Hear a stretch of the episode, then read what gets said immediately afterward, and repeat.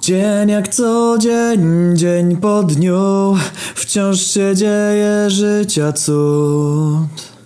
Jesteś przyjebanym stulejarzem, level 17 na karku, jako że wyglądasz gorzej niż gówno, jesteś sam i nigdy nie ruchałeś. Bierzesz swój żałosny telefon i idziesz do kibla. Włączasz sobie strony dla hehe dorosłych, srasz i klepiesz Niemca po kasku. Net tnie się jak nastoletnia locha po zdradzie, chuj tam, walisz z pamięciówy. Nagle pornos się włącza, niestety telefon jest podgłośniony na full. Odgłos rozkoszy próbujesz zagłuszyć odgłosami pierdów i kaszlu. Chyba się udało i nikt nie usłyszał, na szczęście net znowu zamulił. Jako, że w domu jest od chuja rodzeństwa i rodziny, nie możesz sobie jak normalni ludzie walić przy kąpie.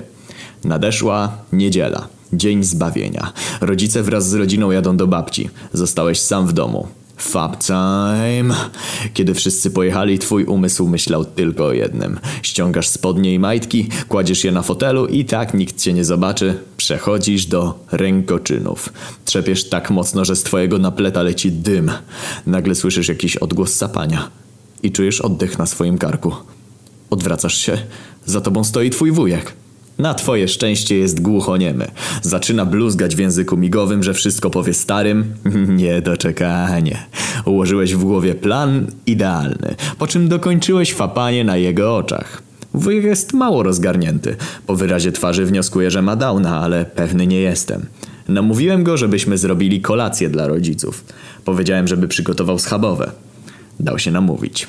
Kiedy zaczął klepać schabowe, chwyciłem za młotek i z impetem przyjebałem mu w palce. Hehe, ciekawe jak teraz powiesz starym kurwiu.